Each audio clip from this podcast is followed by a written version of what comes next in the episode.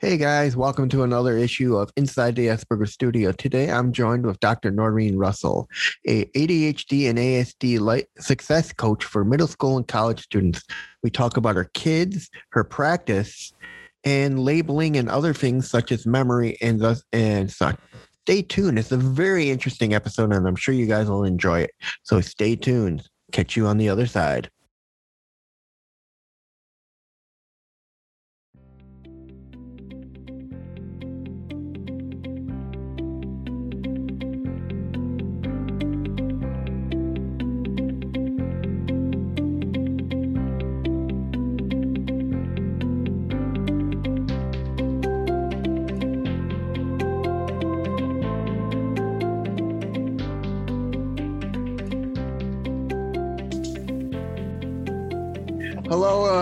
Aspies and ADHDers alike, and welcome to another episode of Inside the Asperger Studio. I'm joined with Dr. Norrine Russell, who is a ADHD and ASD success coach for college and middle school. Welcome to the show, Norrine. Thanks, Reed, for having me. I'm looking forward to being We- here. We were just talking about labels and the connotation, and and I agree with what you were saying. Is people just don't like the word label because I think they're afraid if they get labeled in life, it's going to hurt them. I mean, I've had conversations with people and they're like, I don't want to be labeled disabled. I'm like, yeah, but no matter how you look at it, the minute you get your diagnosis, you're uh, you're you're officially diagnosed as being disabled. Mhm. You can't change what it says, but it will help you in the long run get help. Mhm. And sometimes people just don't get that in their head that it will help them. Yeah, yeah. Well, to me, the diagnosis, getting the diagnosis, right, is the starting point. Mhm. And the understanding that the diagnosis can bring to the person, the parent, the other professionals in that person's life. That's what we want. Because there is a scientific body of evidence that can help us to understand okay, 21 year old recently diagnosed with autism. We we had that this past year in our practice. This kid always felt a little different. He always felt a little disconnected. This is his experience. And um, at our practice we sent him for a complete um, psycho educational evaluation.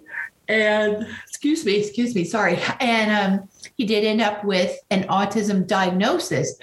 The thing is what he's done with that is gone and learn about okay so how does autism affect the brain? How do i work with my autism?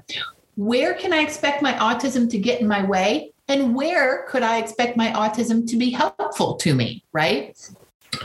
We have to as people tell ourselves the idea of a label is irrelevant to me as an individual. Anybody can put any label on me that they want right? Oh she's Yeah. fat. She's you know ditzy. Um she's uppity whatever. Those are labels externally right? But if i get a diagnosis from a professional that i trust then i figure out what do i want to learn about that? What do i want to do Mhm. about that? You know labels are external. Diagnoses are part of your journey to understanding who you are you know um i i, I just I think labels can have as much or as little power as we give them, no matter what the label is. Yeah, I mean, I my personal feeling is, and I wonder this is those who are unofficially diagnosed, if those are the ones that are scared of the label, because if you look at it, there are those who are officially who accepted it and said, "I'm going to do the research into this and make my life something better than it is already." Right. Right. Well, and you know, because we work primarily with students, I think um, I had a psychologist once explain to me, you know, this child is not diagnosed with autism. They did not meet the clinical criteria. But I put on a lens because that child has a lot of autism ish Mhm. qualities. And the lens helps me figure out how to connect with that student, how to help that student grow. Right. And so, you know, it all to me goes back to we have to understand ourselves, we have to understand others. And when we, as parents and professionals, are working with kids, we've got to understand the way their minds are wired.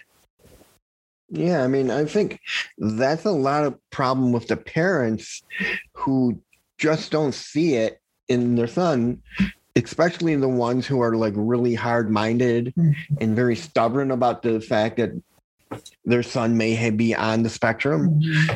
They can they'll call their son lazy, they're called mm-hmm. unfocused, mm-hmm. slow, and in turn, it's nothing. It, these are symptoms of both ADHD and ASD combined. Right.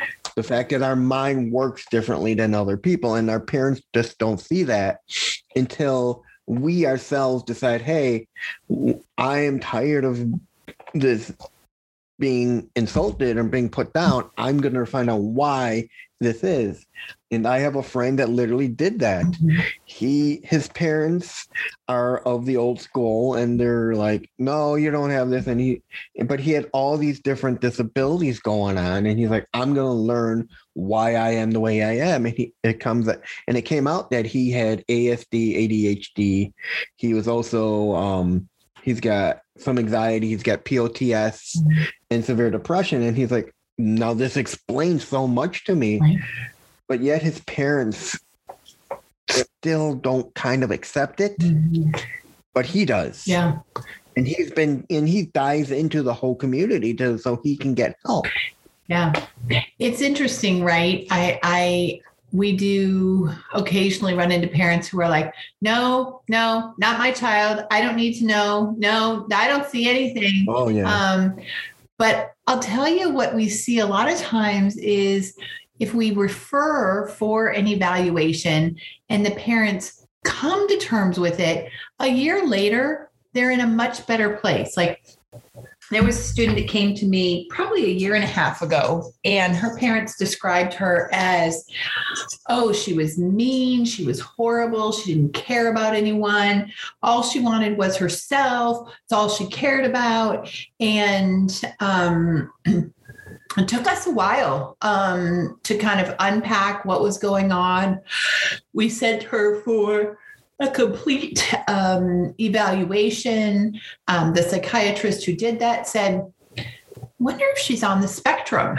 And I said, hmm. "Oh, I, I, you know, that's not that's not in my lane to say." Um, and he asked me, you know, a bunch of questions as someone who was coaching this student.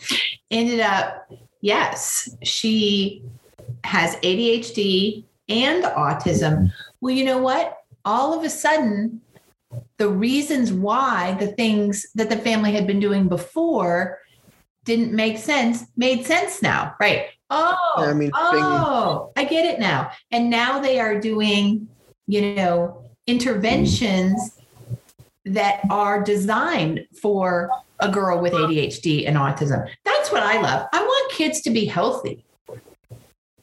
Hang on one second. Yeah mom. I'm in the middle of my show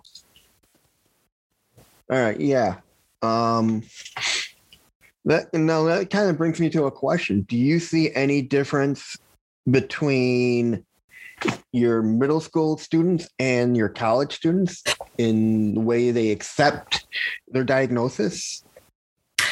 You know, it's interesting, Reed, because where I see a difference is if a student has been diagnosed early, right? When the signs mm-hmm. first show up, and either the school has done an eval or the parents have taken them for an eval, those kids who have been identified early and who mm-hmm. are just it's normalized for them. This is what I have, you know, this is what I do for it. This is where it makes things harder. This is where it makes things easier. Those kids, in my observation, tend to have it much easier than you know we get a lot of um, college students whose parents were like no no you know yeah. somebody once asked us if if you know he had adhd but he doesn't. He can focus on his video games. Um, and so he doesn't have any adhd well then we get to the point where this this student is 19 20 years old and you know they haven't really been working with their brain because they haven't really understood their brain and they are progressively less and less checked into life, mm-hmm. work, school, accomplishment. Um, and so, for the most part, I would love to see, you know, students at our practice, Russell Coaching, you know, as soon as they have a diagnosis. So we can get started, mm-hmm. you know, helping them figure out how do you work your brain? You know, we don't wait for, you know, people who've lost a limb to figure it out for two years. Oh. You know, we don't say to somebody who needs glasses, well, you know what, just keep trying to squint. Ugh, no. You know, we don't say to people with glasses or, you know, who need glasses, well, you could, if you wanted, go see a medical doctor for some glasses, right? No. Your vision is this. Good vision is this.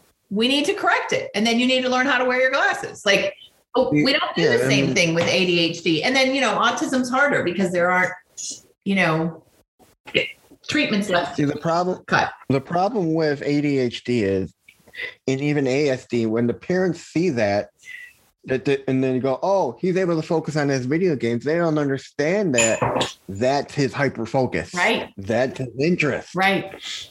Right. And they don't understand that our hyper focus is what we like. And and in school, my parents found out for me, we didn't know I had ASD at the time or ADHD. And it was like when I was in high school, they'd get calls from my homeroom teacher, who was a friend of the families at the time, who would say, I'm getting, I'm getting I'm getting talked to by all his teachers, and he can't sit still in class. He's fidgety. He's not focusing, except for one class. Mm-hmm. And my parents are like, why is that? And they didn't know until much later in my life that I had ADHD. Yeah. And that one class held my interest. Mm. And it's the same thing with kids and video games. The reason it becomes that focus is it's an escapism for us. Yeah. Yeah. And they use it to get out of the reality of what they're dealing with with their own life. Yeah. But the parents don't see that because all they see is someone who's lazy and plays games all day. Right. Right. Right. Now, how do your kids deal with school with all their challenges? My kids are the kids of the practice. Let's start with your kids. Um, you know, my kids, I have to say, um, are very, very fortunate because they are both amazingly good readers. And so mm-hmm. um, I think that we sort of won the lottery when it came to that because yeah. if you can read, um, then you can learn, you know? Um, yeah. And so the fact that they are so, so incredibly above level with reading, I think it enables them to be quite successful in school. Um, my son struggles a little bit more with kind of the world of math. Like he doesn't really, um, math doesn't really make sense to him, you know. So that's one of those funny autismy things. Oh, all kids with autism are into, you know, art. I mean, into math and science. Well, not not necessarily. Um, and so that's a funny little piece that he does yeah, so I mean, much with math. I mean, that's one of the biggest misconceptions with people with people who don't understand autism is because it's all they see from the media. Mm-hmm. Oh, autism people with autism are good with math. Right. No, we're not. Right. There are a lot of us who really struggle. I mean, me for one. I mean, I I love computers, but I struggle so hard understanding math, understanding things, even things like programming and logic. Yeah.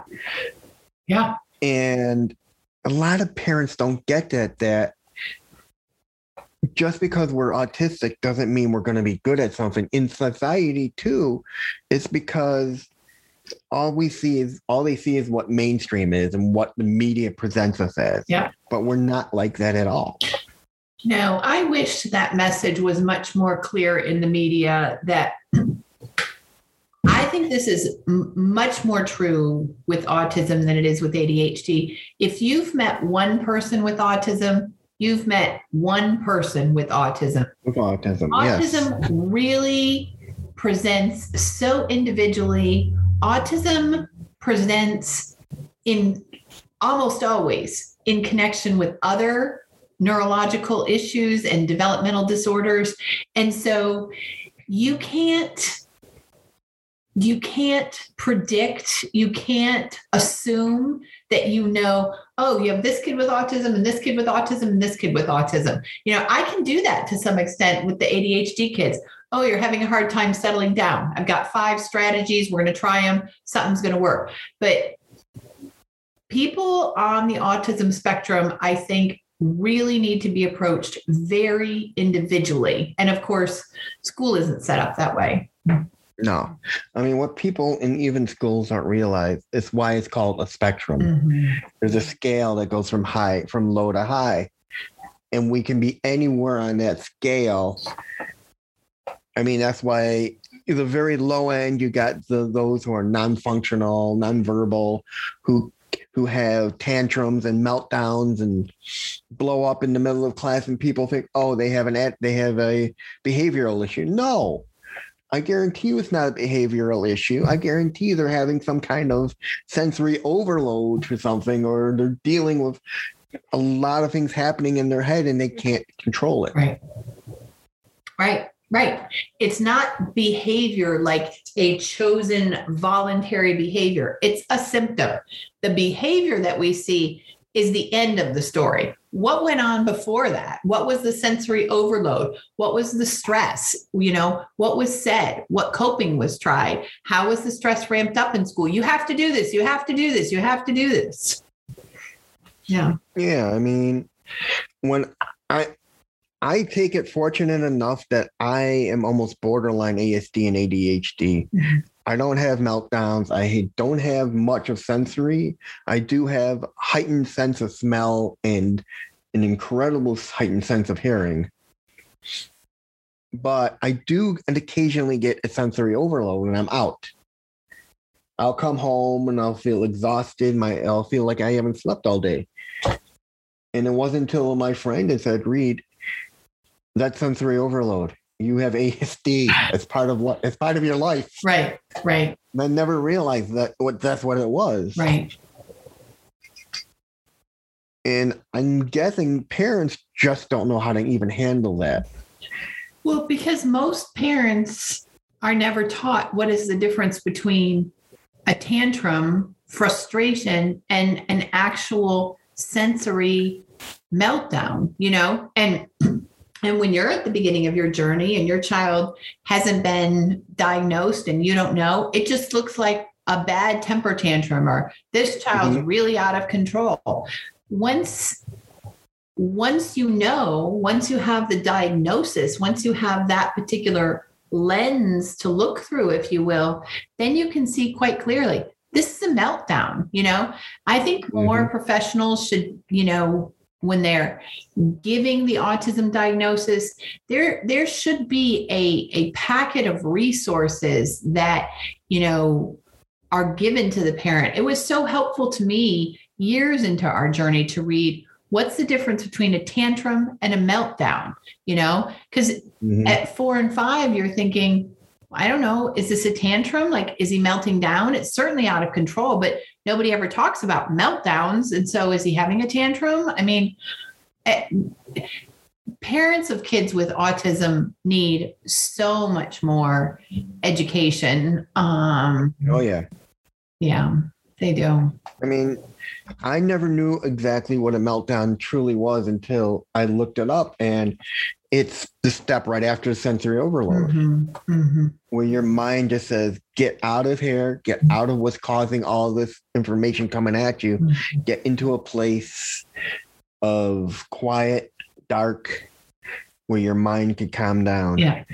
And I wrote in my blog, I wrote the the best analogy I can give in computer terms for a meltdown is think of your think of it as getting a blue screen on your computer and your machine reboots. Mhm. That's what's happening with your mind. Your re- your mind is rebooting. You're crying and and your tantrums are the stress being released. Yeah. 100 And then when you come to, that's when you that's when you come back up and you're normal. Right. Right. It's basically your mind resetting itself. Yep. 100%. And and it can take 30, 45, 60 minutes. And educators Mhm. need to know that that if you have a child who has sensory overload and a meltdown in your classroom, you can't, you know, give that person 2 minutes and, to collect themselves and then say let's get out to recess. Like educators need more education on what happens when a kid with autism really has a meltdown. Yes, I mean, the pro- I've talked with people and they said, yeah, my who who have had kids who are on the spectrum. And they say, yeah, when my kids come home, they go straight to their rooms and they're in there for about 45 minutes until they're ready to come out. Yeah. I don't bother them. I know what they're doing. Mm-hmm. They're they're desensitizing themselves. And then when they come out, they come out. I don't push them. I mean, I have a mother, I talked with a mother who's got a husband and both her kids are on the spectrum. And then a mother who's on the spectrum and both her sons are on the spectrum and the husband isn't. So it's kind of reversed. Ah, but Oh, interesting. Okay. and just how they all balance each other out and how how they know when when you come home it's time for the, to reset. Hmm Yeah. i mean for me when i was in college i knew i was having issues with sleep. I thought it was sleep until later on i realized that's not i'm i'm it's not because of sleep. I'm getting sensory overload just from everything happening around me Um, all the time. right. I would wake up feeling like I've been crying all day. My eyes were puffy, and I just felt out of it. That makes And then, sense. and I didn't. Yeah, until then, and then until my friend said that's sensory overload. What you were feeling? yeah. Oh, that makes perfect sense. Yeah. Yeah. It, it really is. Once you get educated and you see it, it really is so easy to understand. hmm How do you deal with those parents who just won't refuse the diagnosis that their kids could be on the spectrum? Well, I think for us, in our practice, a lot of kids are already, I mean, kids are having struggles when they come to us. And so often the parents already know my kid has ADHD, my kid has anxiety, my kid has dyslexia, my kid has, you know, mild autism. So many times we get them and they already know mm-hmm. the diagnosis. Now, if they're coming to us and they've never had an evaluation and the parent is like, oh, they're just lazy, you know, usually we'll say, you know, well, let us get started and we'll see how things are. And then let's kind of regroup in a month and see if there's any reason that we think an evaluation might be hopeful. And and so what I find is, you know, if you're listening with the parent and you present it as, you know, uh, I mean, what we have to say, right? Because we don't do evaluations, is I think it would be really helpful for Felicia to have an evaluation because I think the more you understand her brain, the more you can help her as her parent. And the more Felicia understands about her brain, the more she can take charge of her brain. And so, you know, there's something going on there that for me, it would make coaching a better use of your resources. And Mhm. I, I rarely, and again, you know, I have this niche practice. When the kids come to us, they're not doing well in school. So parents are very Mm. motivated to help their kid fix that. So if we suggest a referral for an evaluation, I will say for the most part, parents in my practice will listen. Now, parents in general will say, you know, all kinds of things that you've you've heard before. Oh, he's just a boy. Oh, she's a little spacey. Like, oh well, oh sorry. He's a summer birthday. Like Oh, his father was just like that. You know, I don't I don't step in those outside casual conversations very much because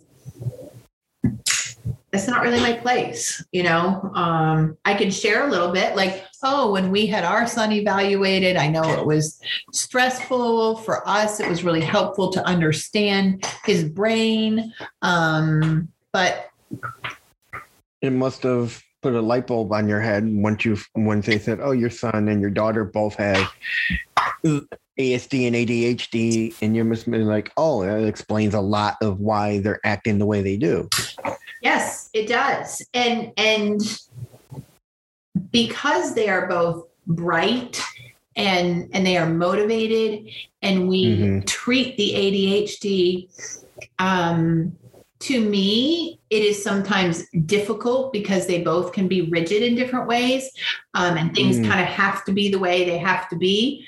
But um, I don't know that it's any worse than living with um, type 1 diabetes.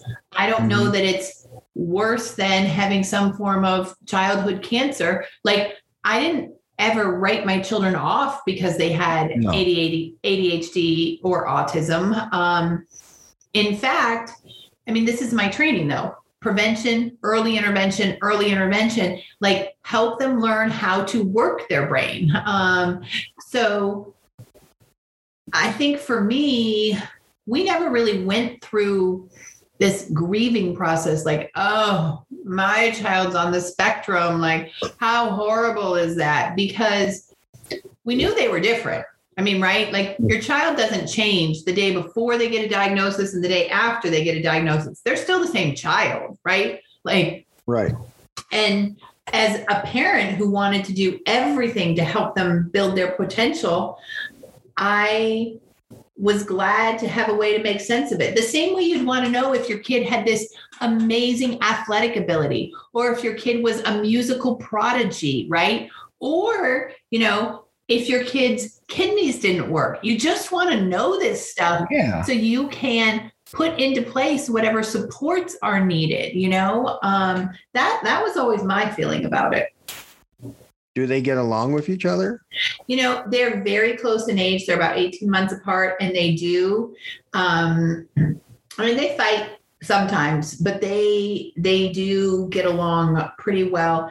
My son who's our older one um, is very very sensitive and empathic and kind and mm, caring. sounds like me. And um, he really makes that relationship work in a lot of ways by being mm-hmm. so kind and caring. But then I'll tell you, she's got his back. If he needs something or someone is saying something to him, you know, she's all about it. Like he was at camp this week and some camper said to him, um, you don't even have ADHD, which I, how does that come up in sports camp? I don't even know. Right? Yeah, no, no. And um, Lila says, my daughter says to, to my son, first of all, it's none of his business. Second of all, I hope you told him he can be quiet or go away.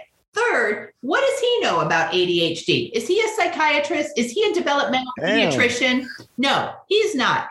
And uh, we take medicine for our ADHD and we have ADHD coaches. So the fact that he doesn't see your ADHD is because your ADHD is getting treated. So he doesn't sound like he knows anything at all. I was like, wow. Okay, Lila. Like, okay. Like, I mean, well done. That's one of the I mean, that's one of the things I talked about in one of my shows is the imposter syndrome. Mm-hmm. People don't see us mm-hmm. on our bad times. All they see us on their good times, and then they assume we don't have it because we're doing so well. Right. But they don't see the fact that one, we're on medicine. Mm-hmm. Two, we either out in society we are masking. Yes which I'm totally against mm-hmm. because it totally drains everything out of you. By the time you get home, you're exhausted. Yeah. And people don't see that other half. Yeah. And that's why it's called an invisible disability because people don't see it. it's not like Downs where you see it or retardation or anything else. Yeah. It's in the it's a disability it's a developmental disability of the brain. Yeah. Well, and it's sometimes apparent and sometimes not. So the kid in the wheelchair, you know, always there, always clear. Mm-hmm. Like the kid with ADHD or ASD, sometimes their functioning is a little better, sometimes a little worse. What I hate is when people draw the conclusion from that, like, well, he did well yesterday. He should be able to do well today. Or, Ugh. well, he tried harder today. No, you know what? His brain was a little less stressed today. You know, he was having a good day with his symptoms. He does his best every day. He Yeah, does I mean his best every day. And sometimes today's best is better than yesterday's best. But don't you ever say to me that my kids aren't doing their best today. Sometimes they're tired, they haven't slept right, they're reacting to, you know, tension about something, they're stressed about Mhm. something, and their executive functioning and their coping skills are not as strong. That doesn't mean they're not trying or they're not motivated, you know, that's just how that goes. Um, but you're right. When we have those good days, then people are like, oh, see, it's so much better. You're okay. You're okay. And then they see the bad day. They're like, oh, I had no idea you really had a problem. I'm like, I, have told you I have a diagnosis and this is what it looks like. And it's up and it's down and it's here and it's there. Um, but people really don't. And I suppose this is true of everything, right? Like, I have a friend right now whose parent has Alzheimer's. My parents didn't have Alzheimer's. I don't get her life. Like, I don't get her life in that really deep way, right? Um, and the Mhm. same is going to be true for autism. Unless you get it on some deep level, you're not going to understand it. Yeah, I mean, um, people, I mean, parents can be just so not understanding of unless, like you said, unless you've got a kid who's got both, they won't understand it. And it's just that thing. And then there's the other side of the fence where those, where you face those who are toxic against you. And it's like, oh, you have what? Mm-hmm. I don't want to talk with you. It's like, wait a minute. It's not contagious. It's not a STD or anything. Right, It doesn't make me a horrible person.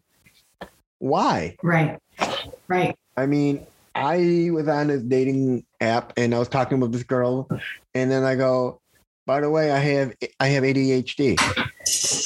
And she's like, okay, bye. I'm like, why? She's like, oh, my my son has got ADHD and my ex had ADHD and it was a nightmare. And I'm like, uh, that doesn't mean one person is the same as the other. And she's like, no, I just don't want to deal with it. Bye. Okay. Okay. Well, that was some judgment right there. Yeah, I mean, having ADHD doesn't make us a horrible person. It just makes us a little absent-minded at times and distracted. Right, right. That's about it. And a little impulsive. A little impulsive. Yeah.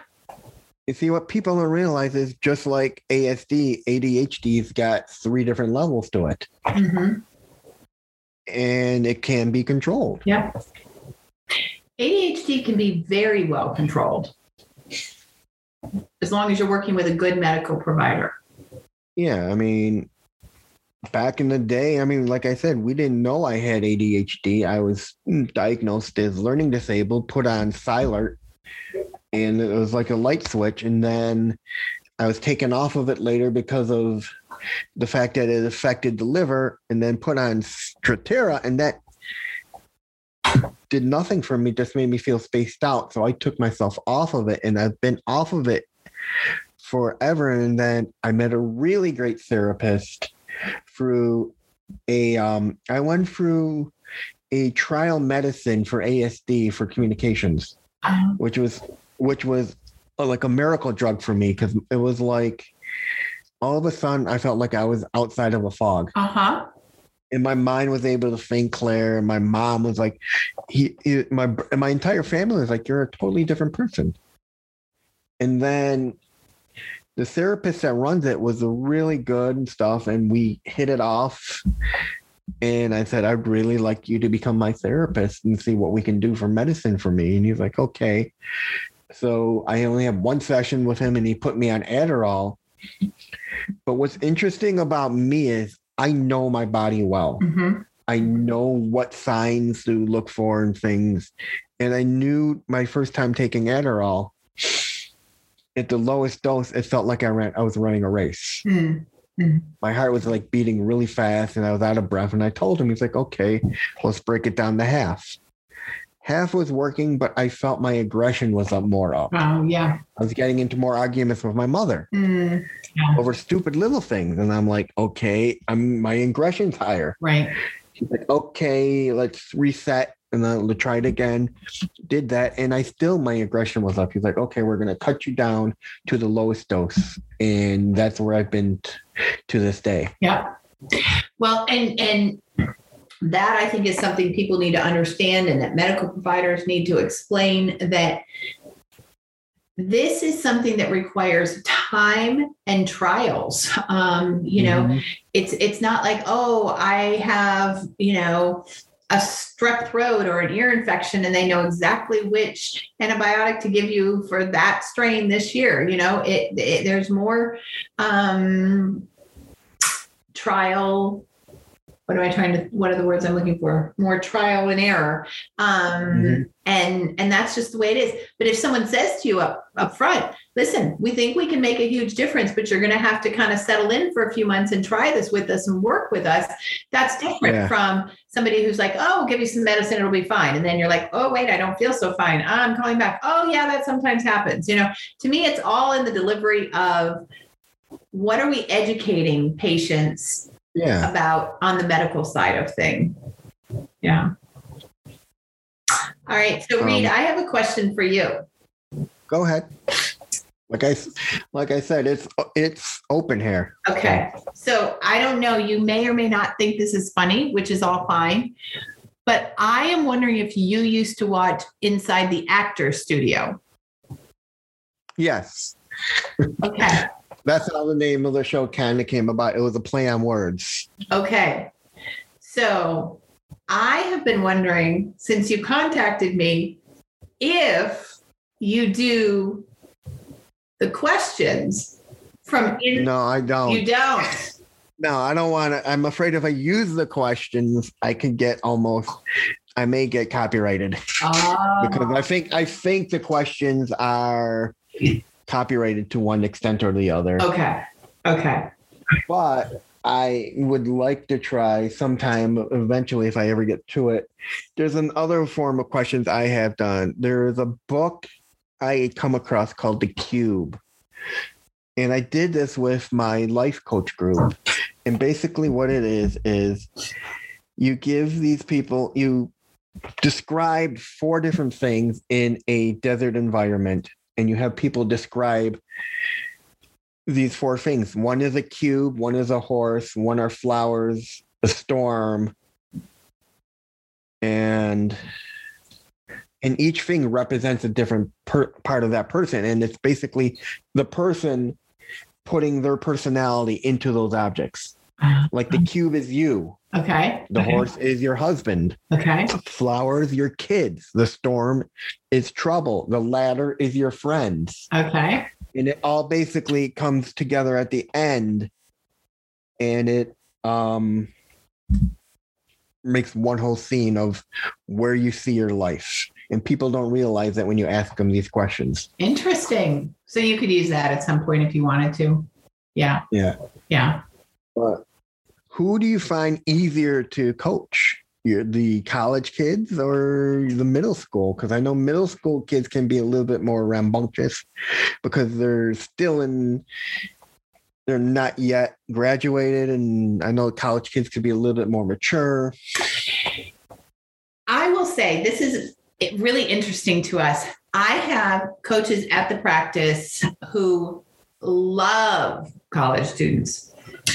I taught college for several years. I love that age developmentally, but Mhm.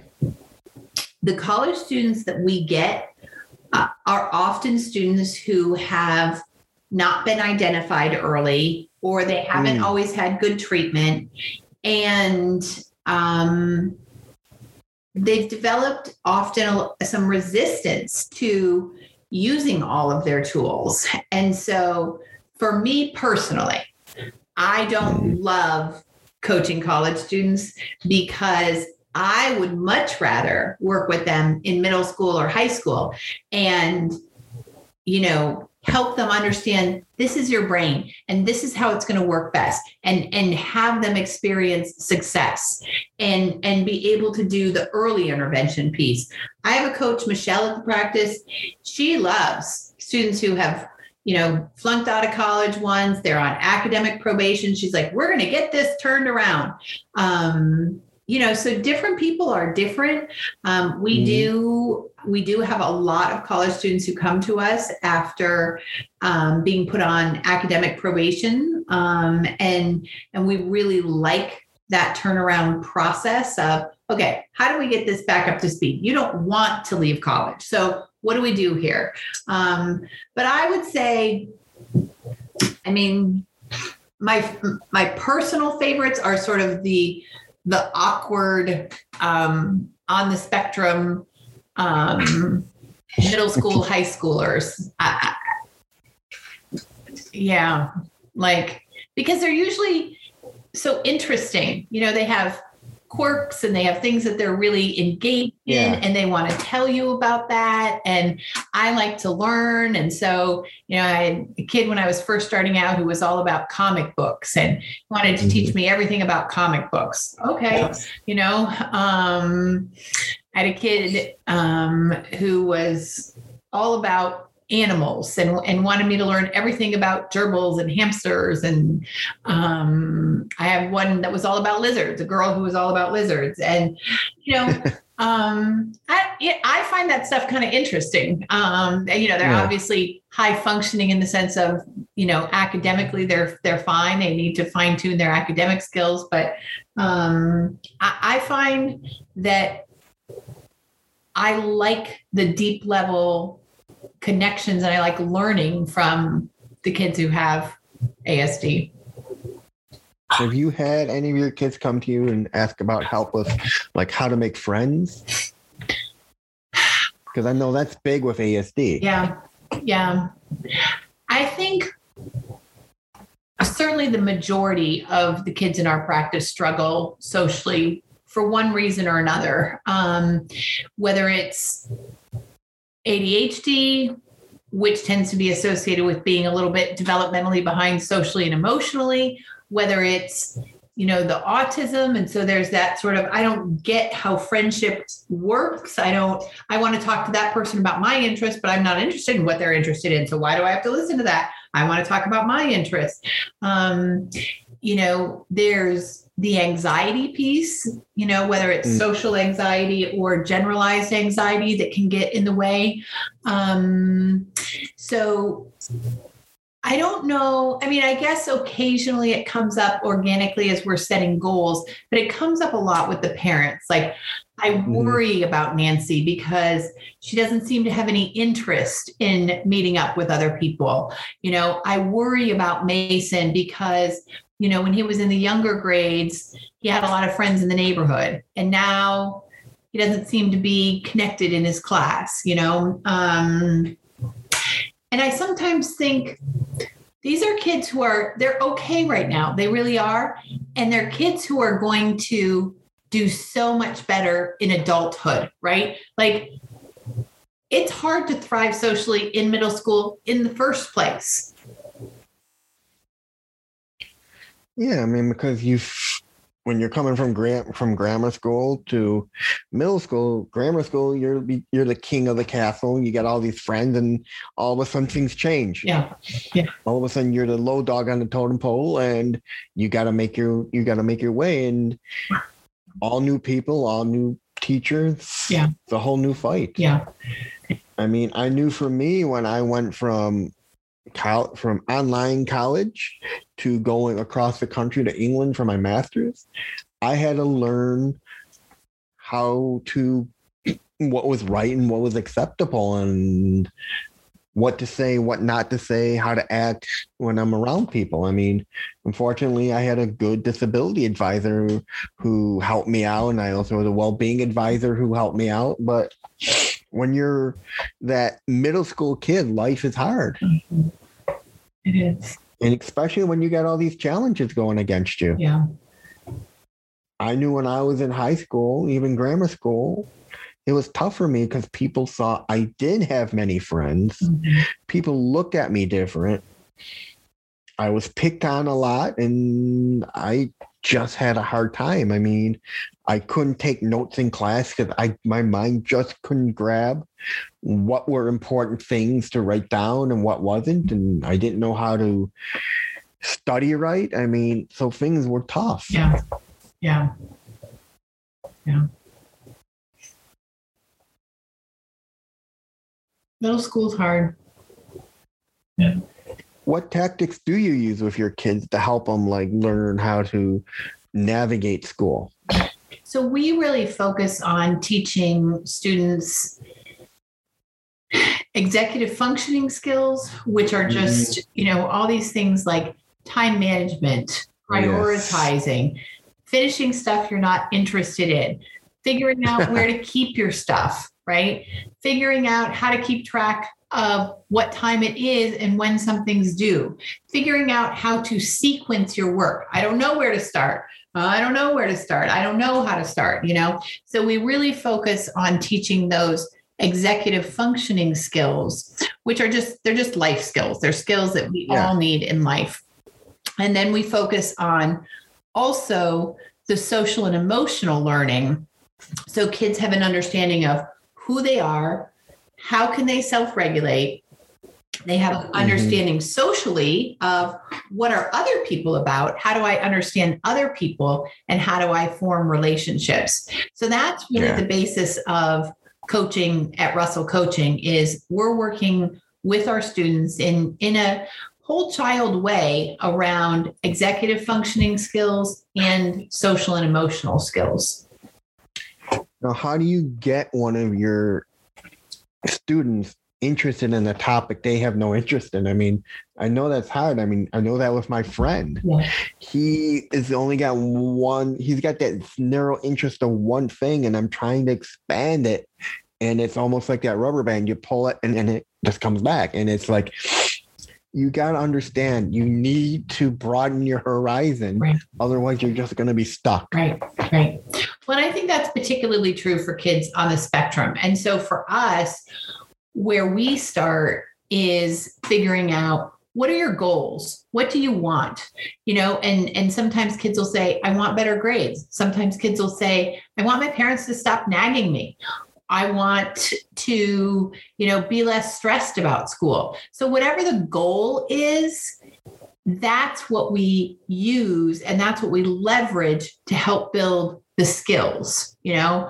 Um, mm-hmm. i want to be able to game for four hours every night but i have to do homework okay so let's figure mm-hmm. out how can we make the homework situation more manageable more efficient so you can do stuff you love um, so it all starts with goals and we figure out what's getting in the way of achieving the goals and then we figure yeah. out what's the skills we need to focus on and then we just practice practice practice those skills now do you have any of your students who have issues with memory? Because i know with me adhd and my memory it's hard. I mean it's like how do i hold all this information in? Is it there still? Is it gone? Yes. We have a lot of students with memory um, problems, um, poor short term working mm-hmm. memory. Um, one of the nice things about that is that memory is definitely a muscle that can be strengthened. Um, mm-hmm. And so we actually have all kinds of fun activities that we can do to help the child learn and practice memory. That doesn't always mean it's going to be 100%, but there are tons and tons of things. And they most of them are fun games that you can do to increase memory. Or you can, you know, if you've got a child and you know that their working memory is kind of low, you know, give them four things to be responsible for in the store. I mean, there's so many, so many great things out there for how do you improve memory. That one, Mm-hmm. I'll take that that problem any day because it's a very manageable problem. hmm Yeah, because like I said, my memory, it. Sh- I can remember things people tell me that have happened in my past, and they'll stick in my head. But like studying for exams, I can't cram all that information and keep it in my head. Yeah. Yeah.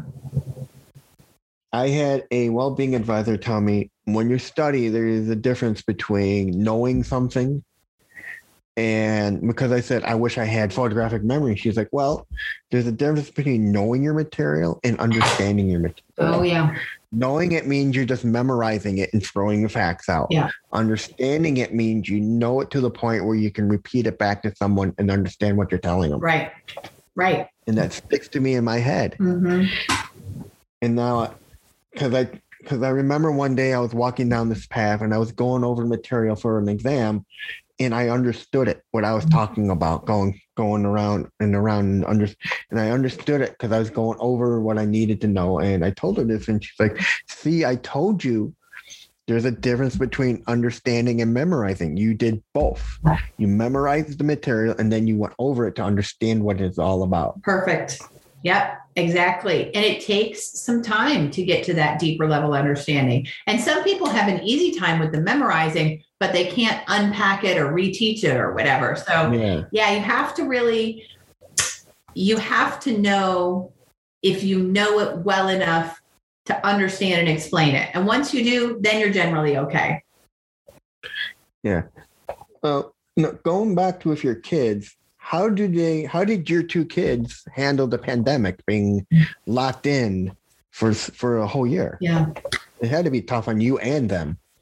So we live in Florida, which is a very Mhm. interesting state when it comes to science and medicine. And Mhm. um, my kids were home in the spring of 2020. Reed, my daughter loved it. She sat in the room.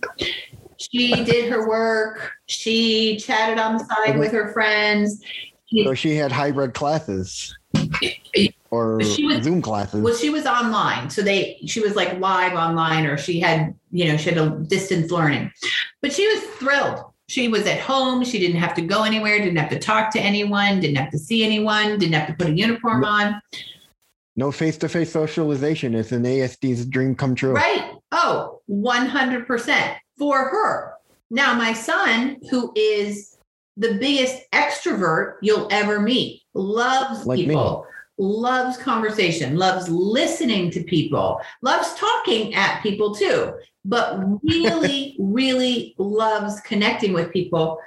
Spring 2020 was a disaster. He couldn't, his brain couldn't make the shift to oh, this is what it's going to be like now, right? It wasn't that he couldn't do the work, he could do the work. Um, but oh, is this how language arts is going to be? This is where I find this on the Google Drive.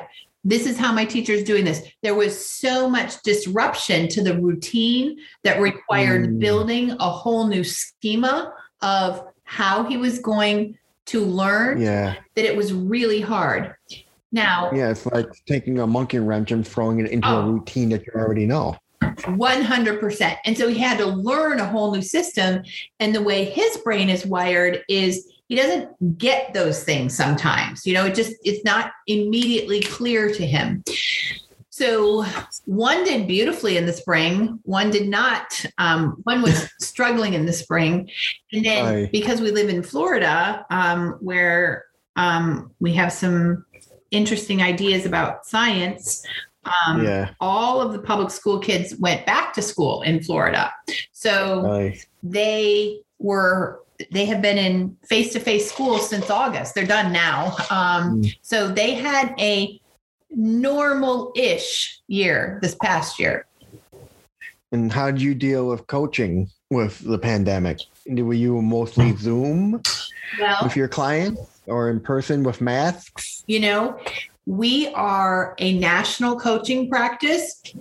So while I'm in Tampa, we have coaches who are in Montana, we have coaches who are in, you know, the East, um, um, the Northeast. We have coaches who are in Las Vegas, California, and we have clients who are all over the United States. So we had already made the move to working nationally before COVID. So all of our coaching is done one on one on Zoom. And I think we were just fortunate because we kind of had it figured out um, right when schools closed. Um, and so for us, if anything, parents are telling us that they love it. They don't have to drive their kids somewhere. And you don't have to be somewhere near a center to be able to get coaching. You know, it, it's no.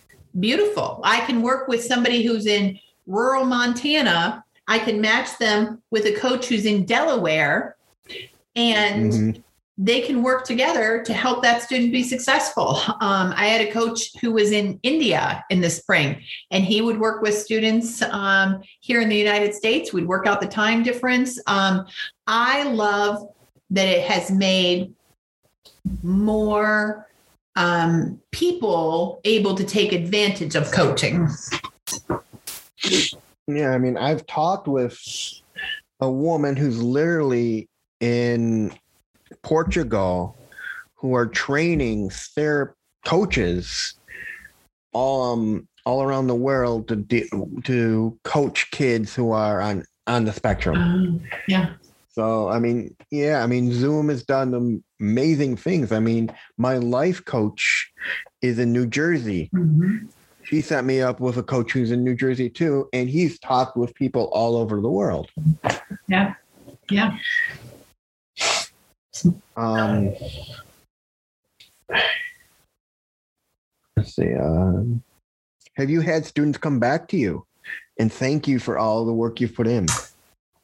Well, I have to say that that is rewarding. I've had a couple myself who I worked with when they were in high school who graduated college this year, and um, Charlie, my my favorite guy, Charlie, um, who you know, sent me a couple things while he was in college, but then finished up college and said, you know, there's no way that I would have been able to make it through college without what you taught me in high school. And and wow. and just knowing that you believed in me. Um that's a huge thing when because when somebody like us have someone who believes in us, yeah, it just picks you up. Right. That part is so important and that's why I mean, I think parents need to believe in their kids mm-hmm. and that's not write it off as being lazy or or undisciplined. It's they need to understand it's something going on with us. Yeah. And the problem with society is people there are those who just don't want to be educated in what ASD and ADHD is. And it's like, I don't want any part of it. It's something you have, you deal with it. I'm like, what do you mean me deal with it? You're the one that's got to learn about it so you understand me. I understand it because I live it. Right, right, right. Exactly. It's just a tough world out there. Mm-hmm. Um, do you take anything you've learned from your kids and bring it with you to help your your students? I mean, have your kids taught you anything that you like want that you ta- taught your um, college students or your middle school students?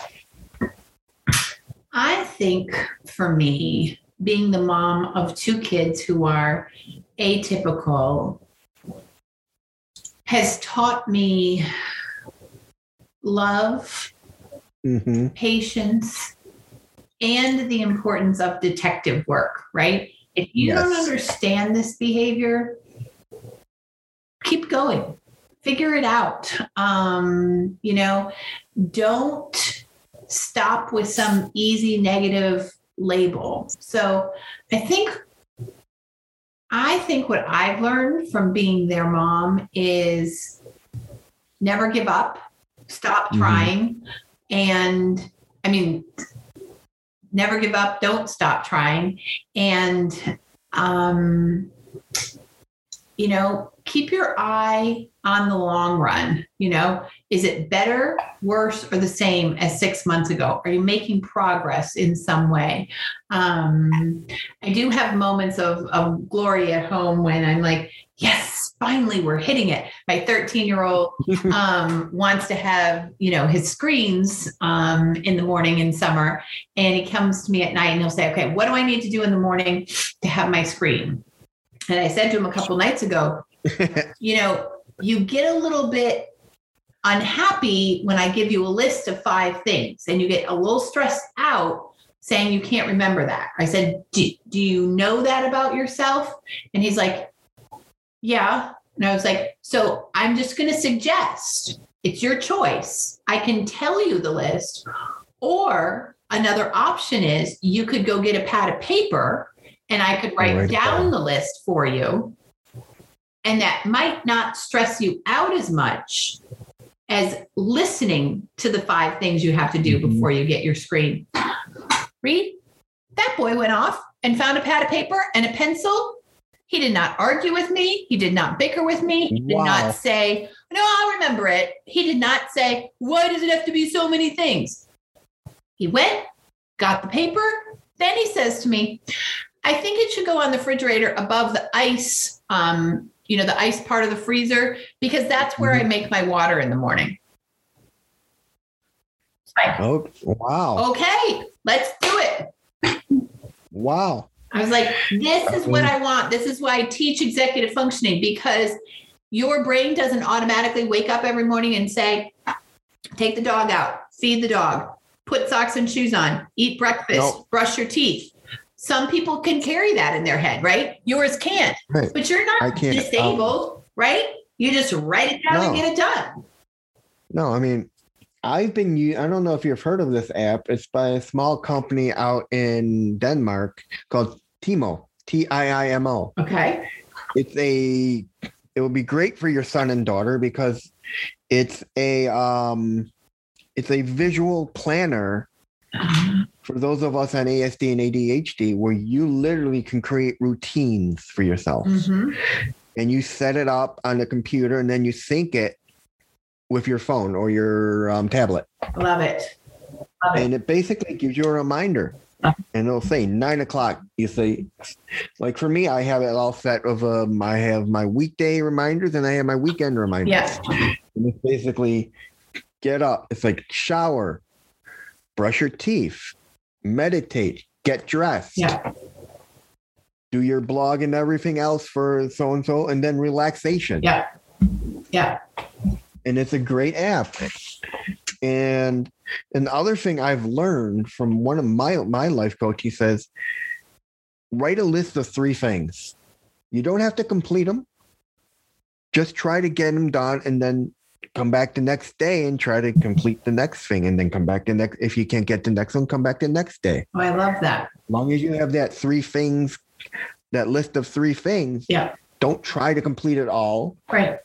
Try to complete one at a time. Yeah i love that. It's purpose it's goals it's figuring out what you want in life what matters it's priorities. I love that. Reed it's been yeah. so great to talk with you today it's been great talking with you today, Norrine. You have a great show here. Thank you very much. And a wealth of information and, and empathy for people um, who are wired differently. I mean, if you got you got any questions for me you want to ask? I just had my one question about inside the actor's studio, and I couldn't wait to ask it. So I've already. yeah. Yeah. Yeah, but everyone says I am a little bit different than everyone else out there. I mean, I consider myself different. I am, I'll tell my friend because he's more severe than I am. He's like, You're not even an Aspie. I'm like, uh, I am an Aspie. I am just borderline, very much so. I sit on that fence where I see both sides of the world. Yeah. I see how it's like I can live my life as an NT and people won't know mm-hmm. until I say something and people will then wonder why I said what I said. And then I also have the and the um, neurotypical side where I have my only issues are social and spatial. Uh, I have trouble knowing that personal space. Yeah. And that cost me a volunteer position at a museum. mm, People would complain that I volunteers would complain I was standing too close. um, yeah. Yeah. Those are hard things. Yeah. Well, you're definitely doing what you're supposed to be doing with your life. Thank you very much. All right. From